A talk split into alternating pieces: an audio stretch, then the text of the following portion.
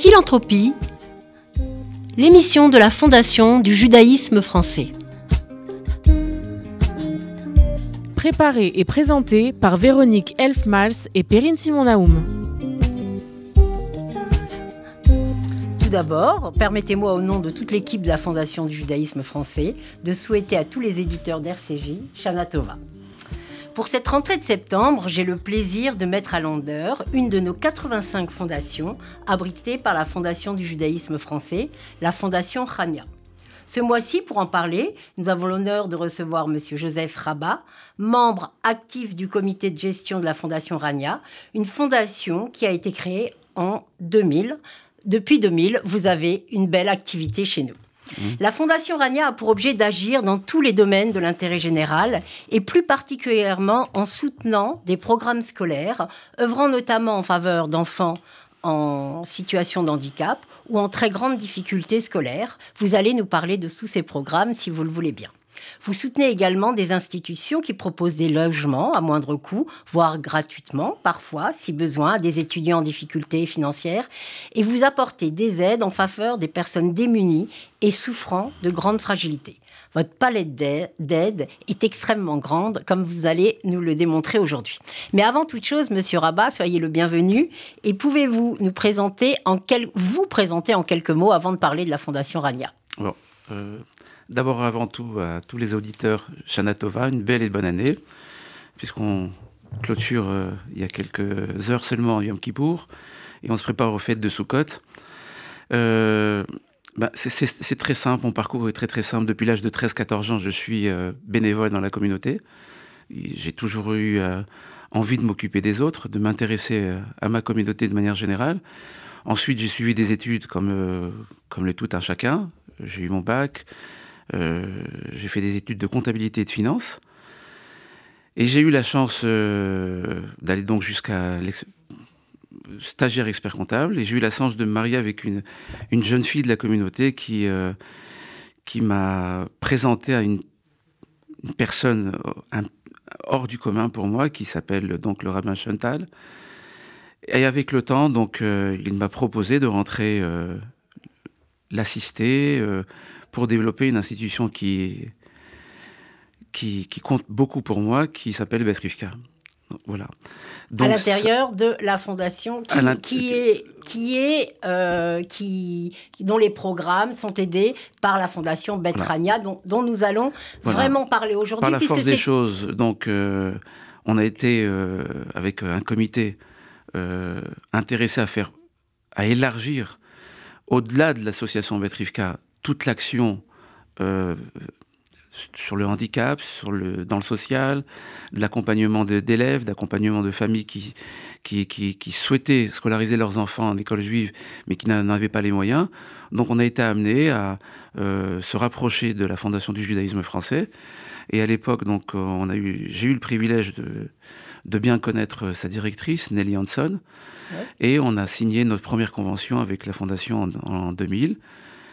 Et depuis... Euh, vous activez, vous êtes actif. Je crois que les auditeurs ne peuvent même pas se rendre compte de toute l'action que vous allez nous présenter aujourd'hui. Alors, dans votre présentation, vous avez parlé de deux, vous avez évoqué deux mots très importants quand on parle de philanthropie. C'est bénévolat. Complètement. et action financière, parce que rien ne se fait sans l'argent, sans le nerf de la guerre pour aider mmh. les plus démunis. Donc vous avez utilisé les, deux mots qui, qui, sont vraiment très importants dans le domaine de la philanthropie. Alors, le premier grand volet de la Fondation Rania agit dans l'éducation, dans l'action éducative. Et là, vous avez énormément de, une palette très large, comme je le disais dans un premier temps. Alors, vous avez déjà une particularité, c'est que vous vous, vous occupez de tous les enfants, pas simplement les enfants euh, classiques, mais aussi les enfants dits différents. Et j'avais envie de commencer par ça parce que j'ai une pensée, parce qu'avec à la Fondation du judaïsme, on travaille sur un grand projet qui est le village des enfants extraordinaires, mmh. où on s'occupe des enfants extraordinaires qui sont euh, qui, qui sont exclus et qui sont invisibles dans nos sociétés. On parle environ de 100 000 enfants qui seraient exclus de toute euh, euh, scolarité et accueil possible. Donc là, vous, vous avez déjà une spécificité dans, dans, les institutions que, dans lesquelles vous travaillez, c'est que vous avez des classes spéciales pour ces enfants. Et j'avais envie de commencer de mettre à l'honneur ces enfants-là aujourd'hui. Eh ben, c'est venu un petit peu par concours de circonstances. Euh, travailler pour et dans la communauté et ne travailler que pour un segment de cette communauté n'avait pas tellement d'intérêt pour moi. Par contre, si je devais partager mon temps euh, pour euh, euh, réussir à faire en sorte que chacun et chaque enfant de la communauté puisse trouver sa place dans nos écoles, alors là, le challenge en valait la peine. Et cette section qui est dédiée aux enfants qui sont porteurs de handicap a une histoire. On ne s'est pas levé un matin, on n'a pas regardé les chiffres sur le, sur, sur le journal, ou parce que quelqu'un nous a donné quelques indicateurs, et on s'est dit, tiens, chouette, il y a un créneau, et on y va. Non. On avait à l'époque, euh, euh, dans les institutions Vetrivka, une euh, famille qui avait un enfant qui était porteur de handicap. Tout le temps de sa maternelle, il réussissait plus ou moins à, se, à suivre. Et à un moment, il n'arrivait plus, il décrochait. Et la maman est rentrée dans le bureau de ce fameux rabbin, Chantal, et il, euh, elle lui a dit Aidez-moi à, trouver une solution pour mon enfant. Je ne vois pas mon enfant partir dans, dans des structures euh, comme ça, lambda, sans les connaître, etc. Et donc, c'est là qu'est née cette, cette section. Au début, avec beaucoup de, de, prudence, on y, allait, on y allait lentement, etc. Et on s'est aperçu que finalement, c'était pas un enfant, mais c'était des dizaines d'enfants qui étaient touchés, et donc par ricochet des dizaines de familles. Parce, Parce que, que, quand je voudrais le on souligner. parle pas assez des aidants voilà. et de toutes ces familles et tous ces proches. Voilà. Quand, quand un enfant est en souffrance, ben, il n'y a pas que l'enfant qui est en souffrance.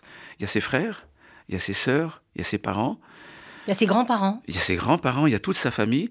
Et elle souffre pas parce que euh, la gestion de ce, de ce, de ce genre d'enfant est, est, difficile et, et, en tout cas très particulière. Elle souffre parce que très, parce que très souvent, ils ne savent pas comment gérer et comment appréhender. Il y a beaucoup dans la loi, euh, dans le, programme que le président Macron avait proposé euh, il y a quelques années sur euh, favoriser la prise en compte du handicap en France. Il y a tout ça, il y a cette partie de formation qu'on doit donner et qu'on doit dispenser aux autres personnels de, de, de, des écoles. Alors, c'est très facile de le dire, c'est encore plus difficile de le faire. On l'a fait. Au début, on y est allé lentement, comme je le disais. Et puis progressivement, on a augmenté notre expertise. On a réussi, avec l'aide du département éducation du Fonds social, à obtenir un contrat d'association avec euh, l'État. Une personne qui travaille dans le public, qui est Madame Cathy Chiche, a eu la grande euh, gentillesse et générosité de passer beaucoup de temps à nous former, à nous rompre à l'exercice. On a réussi à passer une première classe sous contrat d'association avec l'État. Des classes qui s'appellent Ulysse, je crois Des classes qui s'appellent Ulysse. On a actuellement trois classes Ulysse, une classe Ulysse primaire et deux classes Ulysse collège. Les particularités de ces classes sont simples. C'est ne pas isoler les enfants dans ces classes-là. C'est réussir en réalité à créer euh, des ponts entre les autres sections de l'école et entre les autres secteurs de l'école. Si un enfant, par exemple, est très bon en sport, eh ben, on va l'inclure. Ce sont des classes d'inclusion finalement. Et la grande prouesse de ce personnel, qui est extraordinaire, c'est de réussir à détecter ce que l'enfant ah, en, plus, plutôt, en plus, que, plutôt que de regarder ce qu'il a. De le, de, et de le placer dans la classe. Et là, il y a tout un, un monde magique qui se crée. Il y a des, il y a des, il y a des petits comités qui, qui, se créent entre. Nous, on a, eu, on a, on a pris le choix euh, d'accompagner Betrivka dans, ce, dans le cadre de la fondation ANIA, d'accompagner Betrivka, parce qu'ils avaient, ils avaient pris le, le, le, soin de prendre une responsable de ces sections. Très souvent, dans beaucoup d'écoles, on crée une classe Ulysse et puis elle est sous la responsabilité du chef d'établissement. D'abord, il n'a pas forcément le temps, parce que c'est très coûteux en temps, et ensuite, il n'a pas forcément l'expérience euh, requise. Et là, on va, avec le, les autres personnes, réussir à inclure chaque élève dans les matières où il a plus de prédisposition. Et je vais vous raconter une toute petite anecdote qui s'est passée cet été. Euh, on reçoit donc, euh, il y a un enfant qui a été placé chez nous, euh, dans, le cadre de Betrivka et que la Fondation Ania accompagne. Et, et puis, il, il avait une difficulté. Sa grande difficulté, c'est qu'il n'ouvrait pas sa bouche. Il ne parlait pas. Et devant, cette, devant cet état de fait, la responsable nous, nous contacte et nous dit qu'est-ce qu'on peut faire? Bon, bien entendu, nous, la seule chose qu'on puisse faire, c'est l'accompagner avec d'autres bénévoles, avec d'autres experts, avec euh, un petit accompagnement financier. Et puis, elle, euh, une personne lui conseille de faire de la radio. Donc, elle rentre cet enfant dans une radio. D'abord, il se débloque complètement parce qu'il voit tous ces appareils que, qui sont dans les régies. C'est un peu magique ici. Hein. mais euh, derrière, le, derrière le, la, la vitre, c'est encore plus, encore plus magique parce qu'il y, a y a une technique absolument extraordinaire. L'enfant tombe amoureux de ces appareils, il commence à toucher avec le, la personne de la radio. Progressivement, il rentre en communication avec lui. Il l'ouvre de plus en plus sa bouche, il parle, il communique, et il vient de réussir son baccalauréat cet été. C'est votre... tout simplement magique. Il y, a, il y a un an, la Fondation Ania accompagnait une institution juive scolaire, et euh, mais là, c'était pas pour s'occuper scolairement de ses enfants, c'était pour les aider à se marier. Ils avaient besoin d'une petite dot pour se lancer dans la vie. Et ils se sont mariés il y a un an ou deux ans, pardon, maintenant. le, temps va tellement vite. Ils ont un enfant. Alors, on les a aidés à trouver un emploi, on les a accompagnés, ils se sont formés. Leur identité peut être connue de ceux qui, qui sont intéressés. Il n'y a rien. Alors, on a l'impression que, que si on parle de n'importe quel sujet d'aide de l'autre, en fait, de l'autre avec un grand A, tel que Lévinas mmh. l'envisageait, vous pourriez nous raconter des anecdotes sur tout. Et je vais essayer d'aller encore plus loin dans tout ce que vous faites, parce que là, vous parlez de ces personnes dites différentes, mais vous accompagnez aussi, à travers votre école, que vous allez l'école donc euh, que vous dirigez à Betrivka, vous allez nous parler aussi de tous ces enfants démunis, non scolarisés, que vous allez chercher, que vous aidez, auxquels vous accordez des bourses, quoi. Ce que, ce que vous faites, et ça, ce n'est que le pan éducatif. On parlera encore du pan social si mmh. on y arrive, c'est-à-dire que vous, faites des, milliers de choses complètement. On, fait des milliers de choses et c'est la raison pour laquelle cette fondation a été, créée et est abritée à la fondation du judaïsme français, parce qu'on a la chance de pouvoir euh, travailler en toute transparence et en symbiose, parce qu'on partage les mêmes engagements en réalité. La fondation du judaïsme français et la fondation Ania est préoccupée par un seul sujet, l'enfance l'éducation, le, le, social, l'accompagnement euh, de, ces familles et la culture, bien entendu. Et donc, il y a énormément d'autres établissements scolaires qui adhèrent à cette fondation ANIA parce que nous partageons les mêmes valeurs et, et la fondation ANIA partage les mêmes valeurs que la fondation du judaïsme français. C'est pour ça qu'on réussit tellement bien. Alors, pour, pour nous parler concrètement, de, comme vous le faites tous les jours sur le terrain, parce que vous, êtes, vous, vous savez bien compter les choses, mais vous êtes aussi et surtout un homme de terrain. C'est quoi l'école Betrivka, qui est une des institutions soutenues? Il y a aussi euh, l'institution Sinaï, euh, euh, Schneor, il y a plusieurs institutions qui aident la, la Fondation Rania, mais Betrivka, qui est peut-être la plus importante en termes de, nombre d'enfants, peut-être? Aujourd'hui, c'est quoi? L'institution la plus importante de toutes les Sonnes. Euh, D'accord, elle, se, elle se trouve en 1100, 1100 élèves, énorme. dont 120 en internat. 110, 120 tous les ans. Donc euh, ce sont des budgets conséquents, ce sont des moyens humains conséquents. Il y a eu les fêtes de Rosh Hashanah, il y a eu les fêtes de Kippour, c'est préparer les repas, c'est encadrer les jeunes filles, puisque c'est un, internat pour jeunes filles. On a bien entendu, euh, j'imagine que vous me poserez peut-être la question un petit peu plus tard, mais on a un très grand projet qui va être celui de la rénovation des internats, oui. Euh, dans le cadre de la Fondation Ania, parce que géographiquement, des jeunes filles, d'abord, souhaitent être scolarisées en milieu, euh, dans l'école juive et ne peuvent pas. Mais géographiquement, je vais prendre mon parcours et je rentre dans, dans ma vie privée pour le faire partager à, la communauté. Euh, c'est la petite histoire qui rentre dans la grande. Voilà, je suis un enfant d'une famille euh, dite nombreuse et puis je souhaitais continuer mes études. Et à la maison, c'était difficile. J'étais un des plus jeunes de la, de la famille, et à la maison c'était forcément difficile, mais mes parents avaient peu de moyens, donc on habitait en cinq pièces, on était beaucoup d'enfants à l'intérieur, grâce à Dieu. Eh bien, mon directeur, euh, je le citerai, Simon Marciano de l'école Haute Saratora, a, vu que je voulais continuer mes études. Il m'a dit, si tu veux un bon conseil, va en internat. Et là-bas, tu pourras mieux travailler et mieux passer ton, ton baccalauréat. C'est votre appétence pour les internats, c'est ça qui, qui, vous motive et qui voit la force de l'internat d'être dans un milieu scolarisé, éduqué. Vous, vous, parliez du A de Lévinas.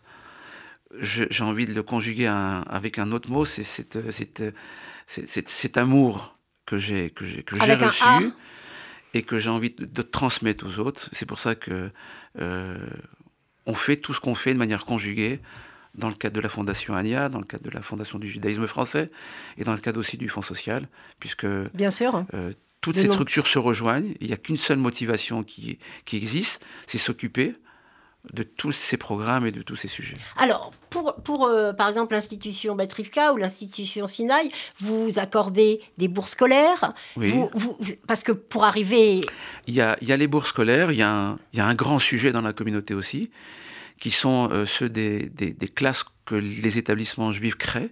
Donc des et classes qui ne sont pas sous contrat d'association voilà. avec l'État. Alors, ce n'est pas une, une action du gouvernement euh, contre l'enseignement juif, pas du tout. C'est une priorité que le gouvernement a, décidé de mettre sur les écoles publiques, sur les écoles dans les ZEP. Et donc, leur budget, ils souhaitent les, les redistribuer dans le réseau des écoles publiques.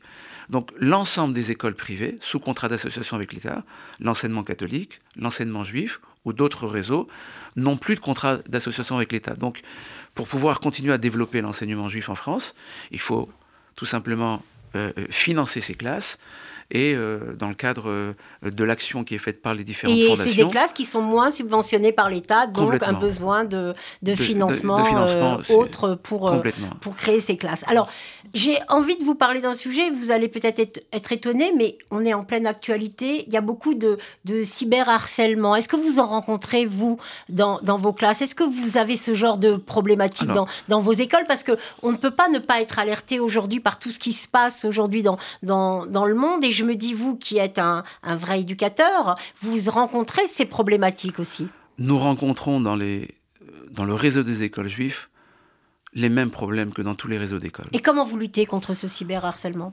Alors, on lutte par des programmes spéciaux, d'abord par la formation de nos, nos, nos, nos, enseignants. Que, pour lesquels vous avez aussi des bourses, pour lesquels vous, vous, financez aussi certaines aussi, formations. Il y, a, y y, des programmes que, que, nous ficelons de manière très spécifique. Ce type de programme fait partie des, des formations. Ensuite, on met en place beaucoup de, de, de petits ateliers avec les, les parents d'élèves.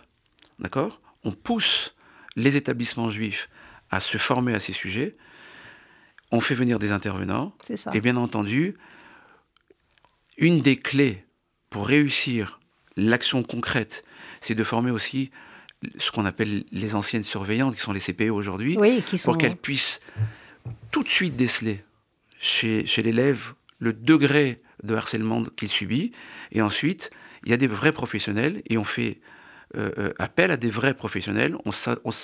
On n'a plus les moyens aujourd'hui devant cette, cette, cette, cette plus ces, ces plus agressions. possible d'être amateur. On ne peut plus. On okay. est obligé de, de, de, créer des comités qui, qui vont gérer ces, ces, Alors, on a bien compris que, que le volet éducation est, est essentiel, mais vaste. À côté de ça, il y a un autre énorme volet qui est l'action euh, l'action sociale, Mmh. qui est alors pour pour euh, là encore euh, immense. Je, il suffit de voir qu'une association que la fondation Ania soutient, qui est Leftov, Oui. j'ai été euh, extrêmement surprise d'un côté positif de voir toutes les actions. Je, je vais en citer quelques-unes. Déjà, Leftov, c'est 500 personnes aidées, c'est 600 colis alimentaires, c'est 500 cartables. Vous allez nous parler de ces programmes, surtout au moment de la rentrée. C'est 5000 500 repas distribués, c'est quatre pôles, c'est l'aide à l'enfance, l'aide alimentaire, mais c'est des actions infinies, c'est la journée du bien-être, les cadeaux de fin d'année, une place pour chacun,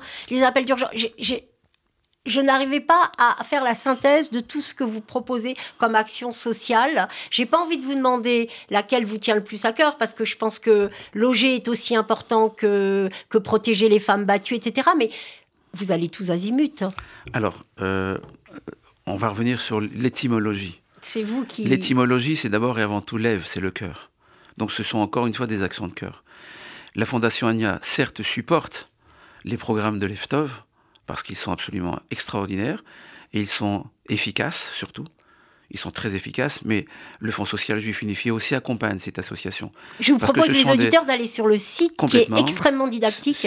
Et et la spécificité de cette association, c'est qu'il y a bien entendu une- quelques professionnels, mais ils ont énormément, énormément de bénévoles. Et c'est ce qui montre la vie d'une association. Quand dans une association, il y a des bénévoles qui se comptent par dizaines ou par centaines, c'est une association qui est efficace. C'est une association qui est sur le terrain. C'est une association qui répond aux vrais besoins Besoin en temps réel. de et ils ont l'épicerie développé- sociale à... Voilà, et ils ont développé des programmes qui touchent les vrais, les vrais soucis du quotidien, l'épicerie sociale, euh, cette maison de Léa qu'ils ont créée pour euh, des couples monoparentales.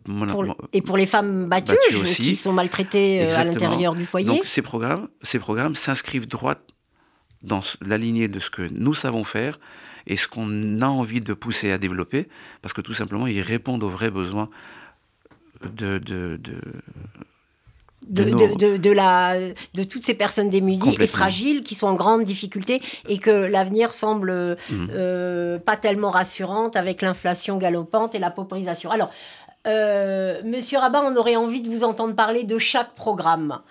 C'est impossible. Ah, moi, parce c'est- qu'on si- n'a si- Mais si on, vous on avez le vous temps, on y va. réinvitera. Alors, Oui. on a bien compris que l'autre, l'autre était vraiment au cœur de, de, de- de votre action, Mm. l'aide à l'autre. Euh, J'ai envie, pour finir, et ça va tellement vite, euh, j'en suis désolée, que vous nous donniez peut-être votre définition de la philanthropie. Qu'est-ce que vous entendez par être un philanthrope aujourd'hui, à notre époque? Bah, euh, Un philanthrope, c'est quelqu'un qui décide de, de- de faire de sa vie une philosophie de vie. Donc de partager avec les autres.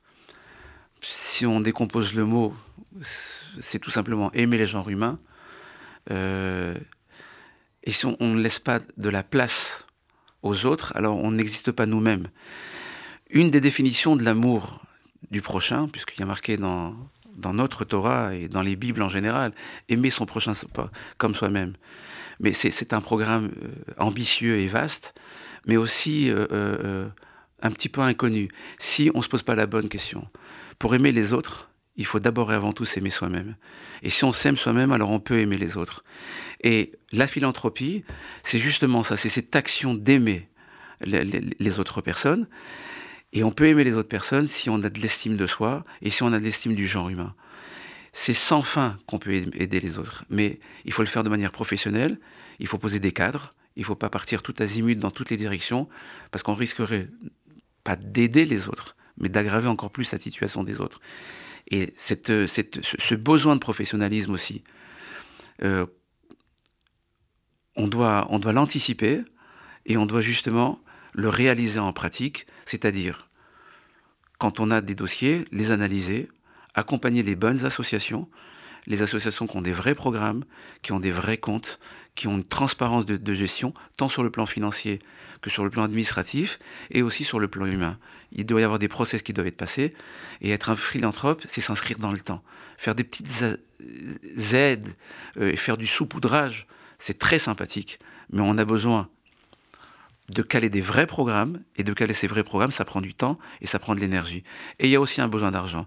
Et peut-être que je clôturerai par la grande symbolique de la fête qui approche, qui est celle de Soukot, puisqu'on on mange sous, sous une souka, mais on secoue quatre espèces différentes, qui se caractérisent chacune par ou le goût, ou l'odorat. Et il y en a quatre. Il y en a un, une, une espèce qui a que le goût, l'autre espèce qui n'a que l'odorat, l'autre qui n'a rien du tout, l'autre qui a les deux. Et c'est cette euh, union des quatre qui fait notre force. La symbolique de Soukot, c'est l'unité, l'unité sur le plan humanitaire.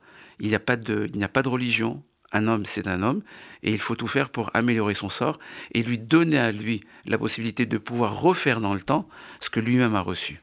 Donc vous vous occupez de toutes les fragilités et c'est ça qui est extraordinaire dans, à travers la Fondation Rania. On vous réinvitera pour que vous nous parliez de tous ces programmes particuliers. En tout cas, merci à vous Merci pour à vous euh, commencer l'année et Shana Tova. Shana Tova à tous.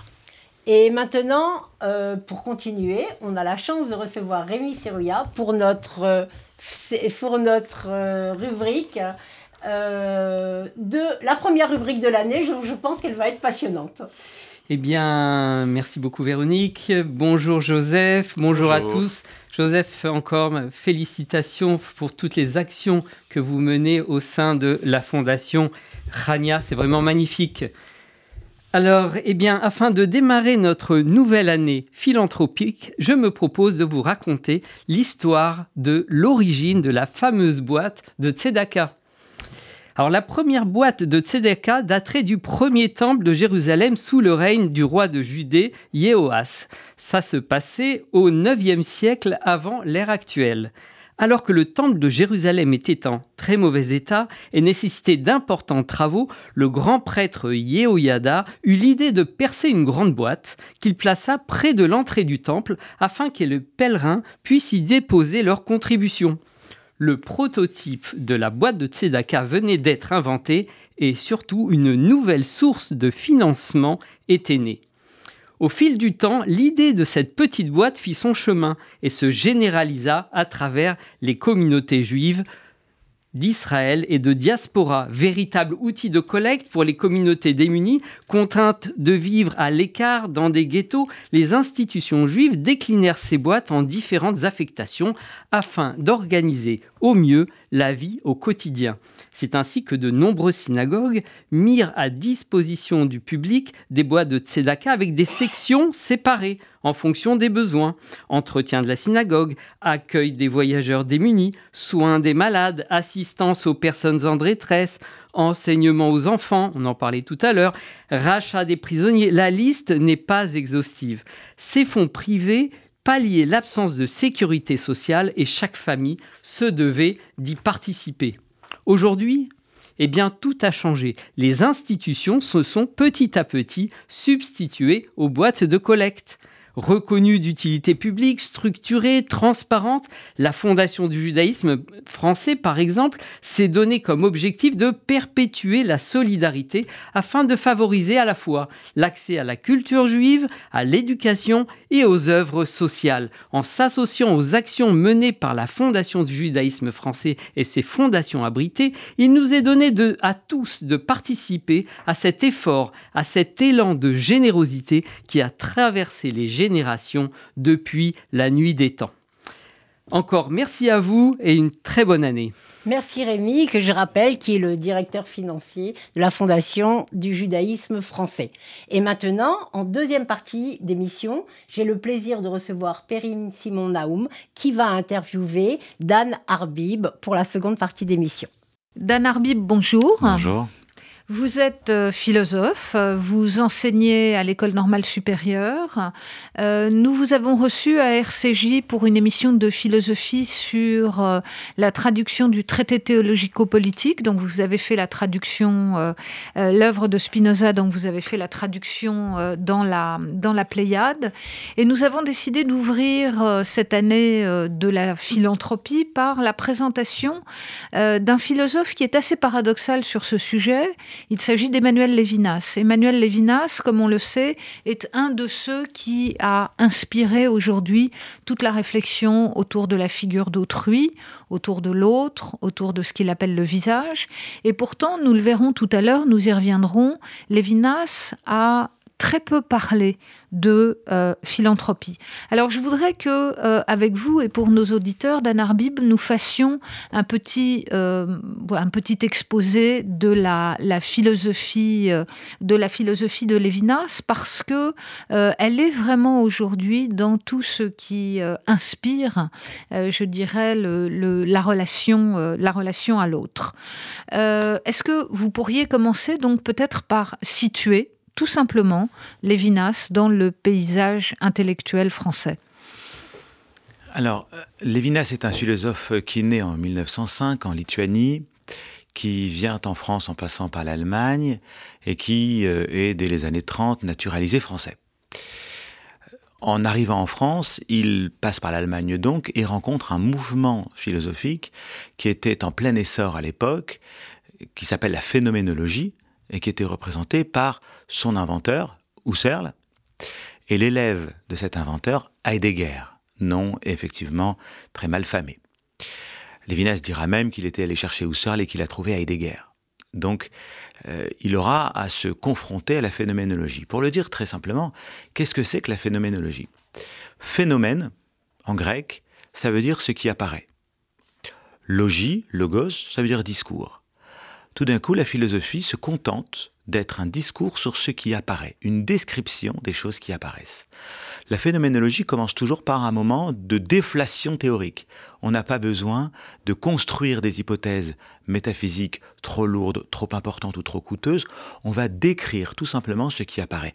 Cette, euh, cette, euh, ce mouvement avait pour euh, slogan, c'est ce que Husserl avait dit, à savoir retour aux choses mêmes. On retourne aux choses mêmes, c'est-à-dire on retourne à l'apparaître des choses telles qu'elles sont.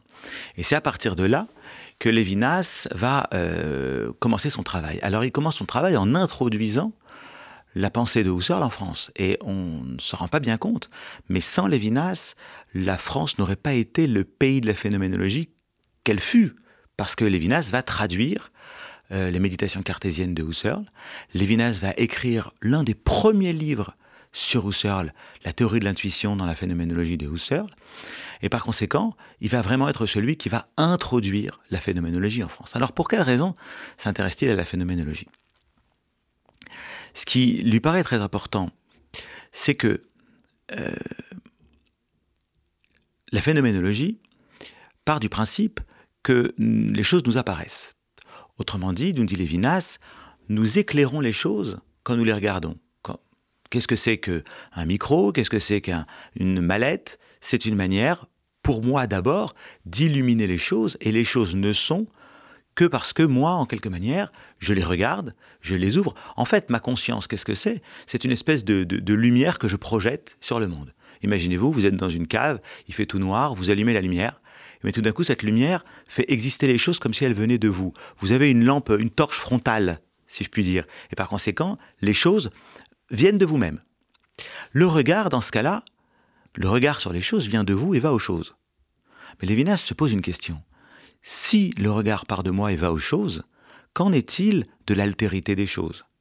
Est-ce qu'on peut véritablement penser l'altérité des choses quand les choses sont éclairées par le sujet comme si elles venaient du sujet lui-même? Et donc il va falloir penser l'altérité proprement dite.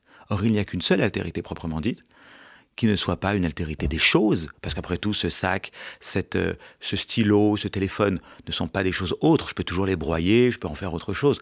Elles n'ont pas de véritable altérité. La seule altérité véritable, c'est l'altérité d'autrui. Et par conséquent, il va falloir penser un mode d'apparaître d'autrui qui soit bien différent du mode d'apparaître des choses que moi, en quelque manière, j'ouvre. Il va falloir penser un regard qui ne part pas de moi vers les choses, mais qui aille d'autrui vers moi.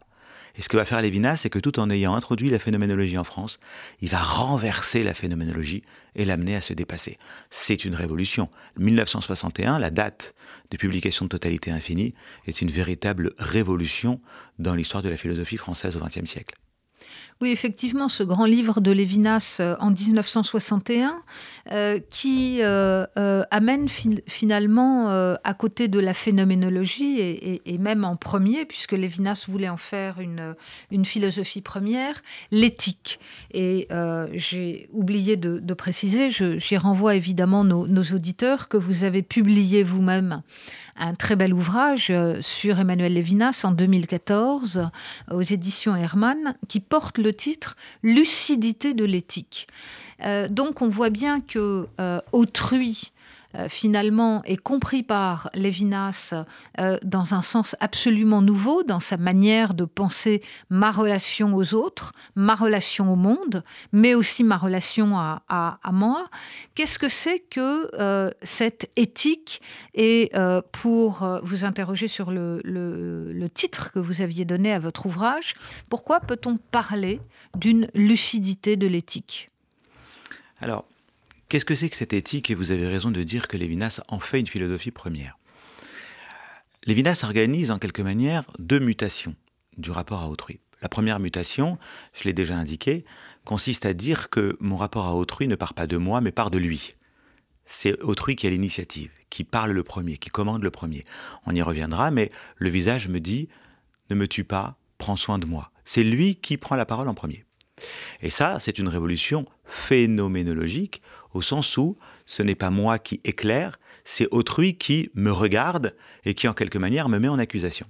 Ça, c'est la première révolution le premier bouleversement. Euh, peut-être je vous interromps, Dan Arbib, une seconde pour que nos auditeurs comprennent bien, ceux qui ne sont pas forcément familiers de la lecture des textes de Lévinas, qui est une lecture assez compliquée, c'est-à-dire qu'il euh, utilise beaucoup de termes de notre quotidien, euh, il met les choses en scène, mais il les, met, il les met en scène de façon un peu métaphorique. quand il parle d'autrui, quand il utilise notamment ce terme de visage, je pense que vous allez revenir. Est-ce qu'il s'agit vraiment d'un visage? Euh, euh, Voilà, qu'est-ce qu'il met en fait derrière? Il s'agit de la façon dont autrui m'apparaît. Si vous voulez, si je disais que le visage, c'était simplement le contour d'une figure, le cerne de ma peau par exemple, eh bien mon visage n'aurait ou le visage d'autrui n'aurait aucune différence d'avec euh, le cerne qui définit le micro en face de moi ou la table ou la chaise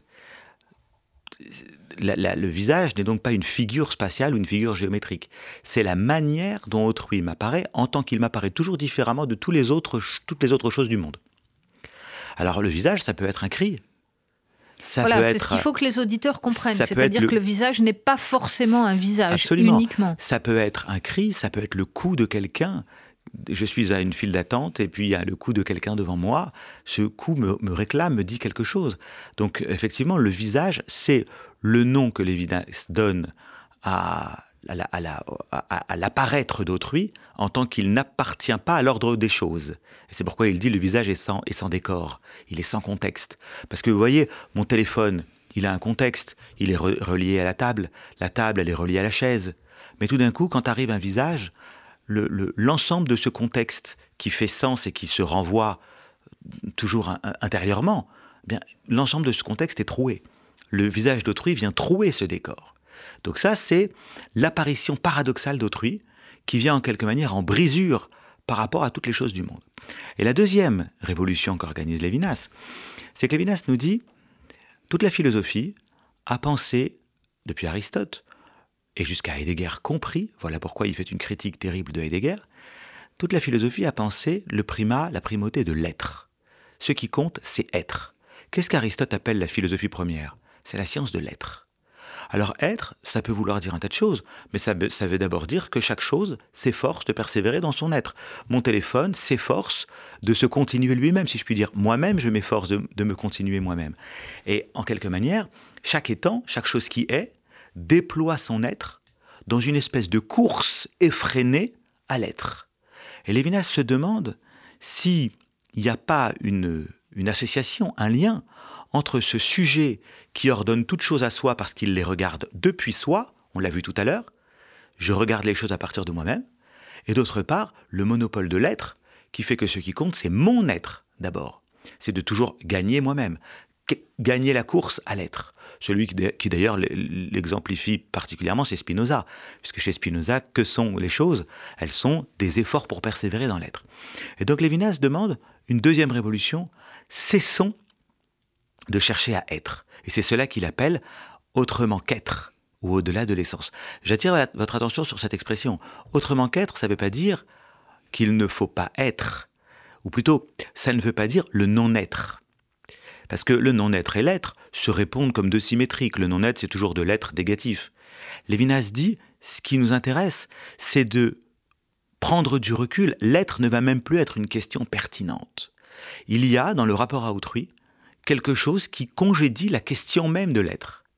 Et quand il intitule son, son, son, éthique une philosophie première, il fait un geste d'une radicalité insurpassable. Il dit, eh bien, ce qu'Aristote avait appelé philosophie première, à savoir la science de l'être, moi, je vais appeler l'éthique science de l'être, euh, euh, euh, philosophie première, éthique qui n'est jamais une science de l'être.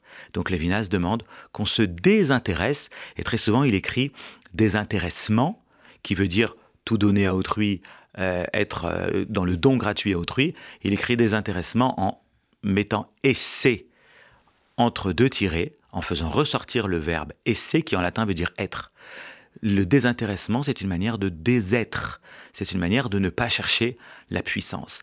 Et alors, pour faire qu'en quelque manière ces deux voies critiques se correspondent, si vous regardez un petit peu ce qu'a donné la tradition occidentale, la tradition occidentale, c'est le monopole de la connaissance avec un sujet qui ordonne à soi les choses.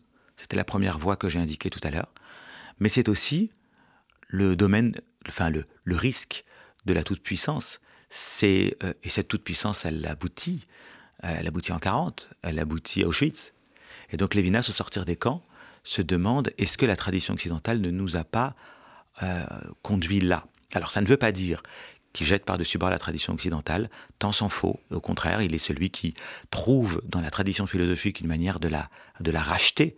Mais d'une façon générale, ce dispositif qui ordonne les choses à l'être et à la contemplation par un sujet théorique qui les connaît et qui les gouverne, c'est cela précisément dont il faut se guérir et à quoi Lévinas nous appelle. Alors, euh, nous sommes sur RCJ, euh, Dan Arbib. Qu'est-ce que euh, ce, rapport à autrui Qu'est-ce que l'idée que Lévinas affirme en disant nous sommes l'otage d'autrui, euh, finalement, qu'est-ce que ça doit ou pas au judaïsme? Est-ce que on pourrait dire, comme on le lit souvent, que euh, Lévinas place le judaïsme du côté de l'éthique ou l'éthique du côté du judaïsme, euh, ce qui l'opposerait à une autre tradition, la grande tradition philosophique, qui serait la tradition grecque, qui, elle, serait plutôt du côté de la justice, par exemple alors oui, en effet, je crois qu'il faut dire sur ce point deux choses. La première chose, c'est que les textes de Lévinas, dont vous avez dit qu'ils étaient difficiles à lire, je voudrais simplement signaler aux auditeurs qu'il y a un texte qui est, plus simple à lire, qui est une série de conférences qu'il a données en 1947 et qui ont paru sous le titre Le temps et l'autre. Si on prend bien soin de lire ligne à ligne cette courte conférence, je crois qu'on comprend absolument tous les Vinas. Évidemment, les, grands ouvrages, Totalité infinie et autrement quatre, sont plus difficiles, mais l'inspiration séminale est déjà présente dans le temps et l'autre. Quand on lit les Vinas, à aucun moment il ne s'agit d'une philosophie confessionnelle. Il a eu bien soin de distinguer ces textes juifs de ces textes proprement phénoménologiques. Et les textes juifs ont paru aux éditions de Minuit, alors que les textes phénoménologiques, les textes de philosophie pure ont paru chez Nayof. Et par conséquent, il ne voulait pas faire une philosophie qui soit une philosophie juive. Ça n'avait pas de sens. Et sur ce point, euh, il était sans doute euh, euh, tributaire de ce que disait Heidegger, une philosophie chrétienne, ça a autant de sens que des, que des mathématiques protestantes. Quand on fait de la philosophie, on fait de la philosophie, on ne fait pas de la philosophie juive ou, autre chose. Donc, quand on lit Lévinas, on doit pouvoir suivre ce qu'il nous dit, indépendamment de tout enracinement dans la source hébraïque. Il suffit simplement de lire les descriptions, les descriptions du visage, les descriptions du rapport à autrui, etc., et de se questionner, comme on fait devant chaque philosophe, est-ce qu'il est possible de valider les descriptions? Est-ce que nous sommes d'accord, pas d'accord? Par conséquent, la, discussion ici se porte sur le texte indépendamment de tout enracinement hébraïque. À un autre niveau, maintenant, à un autre niveau, Lévinas reconnaît que la grande tradition grecque, elle, est pour une certaine part responsable de la double défaillance que je signalais tout à l'heure parce que c'est la tradition grecque qui a valorisé la théoria, le regard théorique qui gouverne les choses, et c'est la tradition grecque qui a euh, initié l'intérêt pour la question de l'être. C'est la question d'Aristote. Et donc Lévinas nous dit, euh, le souci pour autrui s'enracine au fond dans la tradition hébraïque. Et alors qu'est-ce que ça veut dire? Ça veut dire que tout d'un coup, Lévinas retrouve phénoménologiquement et de façon non hébraïque la, validité de la tradition hébraïque. En quelque sorte, il, prend, il fait un détour phénoménologique pour dire, au fond, ce qu'il y a dans l'éthique qui nous appelle, c'est ce que la Bible nous a toujours incité à appliquer, à savoir l'amour d'autrui, le respect de la veuve et de l'orphelin, etc. etc. C'est une manière, en quelque, en quelque sorte, de ne pas être prisonnier d'un corpus confessionnel et de retrouver, par les moyens de la philosophie, la vérité de la Bible. Et alors ensuite, que se passe-t-il? Eh Il nous dit la chose suivante. Le rapport à autrui signifie que le visage d'autrui me commande un soin infini. Cela, c'est en quelque manière le message de la Bible. Ce n'était pas le message des Grecs. Sauf que, Sauf que le visage d'autrui, me requérant infiniment, peut tout à fait m'inciter à être injuste à l'égard de tous les autres qu'autrui. Parce que vous voyez, euh, Perrine, euh, vous êtes un visage pour moi, mais il y a d'autres visages que le vôtre. Et par conséquent, d'autres que vous me sollicitent. Et s'il se trouvait que je vous donne tout à vous, inévitablement je serai injuste à l'égard de tous les autres. Et Lévinas dit, à travers le visage, m'appelle tous les autres que l'autre. Et par conséquent, Lévinas nous dit, il faut également mettre de la mesure, il faut mettre de la, de, la tempérance, de la justice. Et cette justice, c'est précisément la caractéristique de la civilisation grecque. Ce qui caractérise les Grecs, c'est effectivement la mesure. Et donc Lévinas nous dit, il faut faire rentrer, le, il faut faire entendre en grec ce que les Grecs ne pouvaient pas connaître, à savoir l'héritage hébraïque, et en même temps équilibrer cet héritage hébraïque par la dimension grecque de justice. C'est un équilibre euh, extrêmement subtil. Par parenthèse, euh, ne nous dit pas en définitive ce qu'il faut faire. Parce que, je vais vous donner un exemple très concret. Quand nous avons à nos portes des populations qui souffrent, et quand nous avons, euh, même parfois sous nos fenêtres, nous savons bien que ce sont des visages et que ces visages nous requièrent. Mais nous savons aussi que, à trop répondre à leurs sollicitations, nous risquerions d'être injustes à l'égard de tous les autres visages. Alors que faire? Lévinas ne nous propose aucune solution. Lévinas, n'est pas, ne nous propose pas une éthique appliquée, un code d'éthique. Il nous dit voilà ce qu'il faudrait faire, c'est pas le sujet. Ce qu'essaye de nous montrer Lévinas, c'est d'enraciner le plus fondamentalement, dans l'expérience la plus profonde que nous puissions faire, la sollicitation éthique. C'est un travail de philosophe et peut-être pas de, théoricien de la, de, la, de la philosophie pratique. Alors euh, justement, euh, et peut-être euh, une dernière ou une avant-dernière question, nous sommes dans une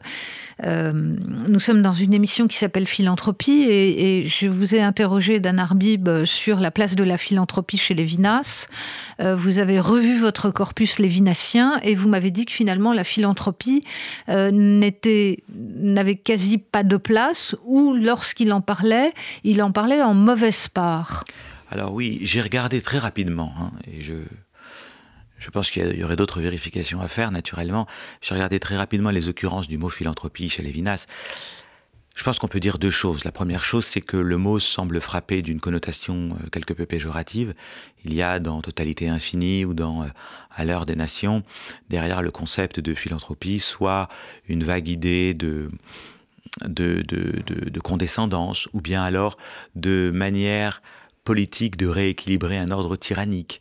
Euh, Lévinas dit alors Alexandre le Grand, voulant instaurer un régime tyrannique, pouvait parfaitement rééquilibrer la tyrannie de son régime par des associations philanthropiques. Donc ça, c'est le premier versant. Mais je pense qu'il ne faut pas en rester là. Le deuxième versant consiste à penser avec Lévinas la nécessité des institutions. Et sur ce point, même si le mot de philanthropie ne se trouve pas dans le corpus, euh, je crois que lui plus que personne n'aura montré la nécessité d'ancrer le souci pour autrui dans des institutions qui soient pérennes. Alors, soyons précis sur ce point. L'objectif n'est pas de maintenir les institutions pour elles-mêmes.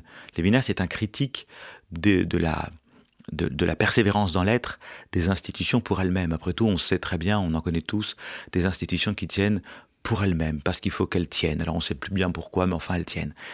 Euh, Lévinas veut que le sens des institutions soit toujours maintenu, et par conséquent que la sollicitude et, la, la, proximité pour autrui, le soin que nous avons d'autrui ne cesse d'habiter les institutions. Et il sait bien que répondre euh, aux demandes du visage qui me sollicite euh, à ma porte ou à, nos, ou à mes frontières, c'est extrêmement difficile pour chacun. Et donc ce qu'il appelle de ses voeux, c'est la mise en place d'institutions qui soient toujours habitées par le souci d'autrui, mais qui puissent apporter une réponse pérenne, calculée, juste et mesurée, c'est-à-dire donc qui emprunte à la tradition hébraïque et à la tradition hellénistique, euh, une, une, double attitude. Et sur ce point, euh, Lévinas n'a pas la naïveté de penser que chacun peut porter tout seul tous les malheurs du monde. Merci pour cette explication philosophique. Encore peut-être une, une, dernière question, puisque on a le temps. Qu'est-ce qu'on doit retenir aujourd'hui de, de Lévinas? Eh bien, peut-être la dernière chose que je viens de, que je viens de souligner. C'est-à-dire que euh, si nos institutions tiennent, elles ne le doivent qu'à ce qui les anime. et non pas à leur persévérance gratuite et si je puis dire vide. Euh, il doit toujours y avoir une manière de souffle prophétique qui les fait tenir, sans quoi euh, ce sont des coquilles vides qu'on finit par idolâtrer comme toutes les idoles. C'est peut-être ça qu'on peut retenir. Et puis, quoi d'autre? Retenir une espèce de, de, formidable mouvement par lequel la tradition hébraïque est revisitée pour être, euh, pour être, je ne dis pas relégitimée, mais pour se voir accorder pleine dignité philosophique. Ce que montre Lévinas à travers sa phénoménologie, c'est que la tradition biblique, la tradition hébraïque, a une manière de, rationalité philosophique, et que ça n'est pas une révélation qui tombe du ciel et qui est en, elle-même parfaitement gratuite elle a une véritable force. Et Lévinas a réussi cette, euh, cette, audace, ce, ce pari d'une audace incroyable qui consiste à montrer que la révélation biblique a une véritable rationalité philosophique. Et c'est pourquoi il a d'une certaine manière universalisé la révélation hébraïque. Et je pense que dans l'université, nous vivons encore sur cet acquis. Il faut lui en rendre grâce. Ben, merci beaucoup, euh, Dan Arbib, de cette formidable euh, explication de, texte de l'œuvre de, Lévinas. On aurait envie de, continuer à, vous écouter. Donc, euh, je conseille à nos auditeurs d'aller lire vos articles qu'ils trouveront sur Internet, de relire votre ouvrage Lucidité de l'éthique paru donc aux éditions euh, Hermann. Et puis j'espère que euh, nous pourrons très vite euh, lire un ouvrage de vous de nouveau sur Lévinas. Merci. Merci beaucoup. C'était Philanthropie, l'émission de la Fondation du judaïsme français. Retrouvez-nous tous les quatrièmes jeudis du mois à 13h sur RCJ.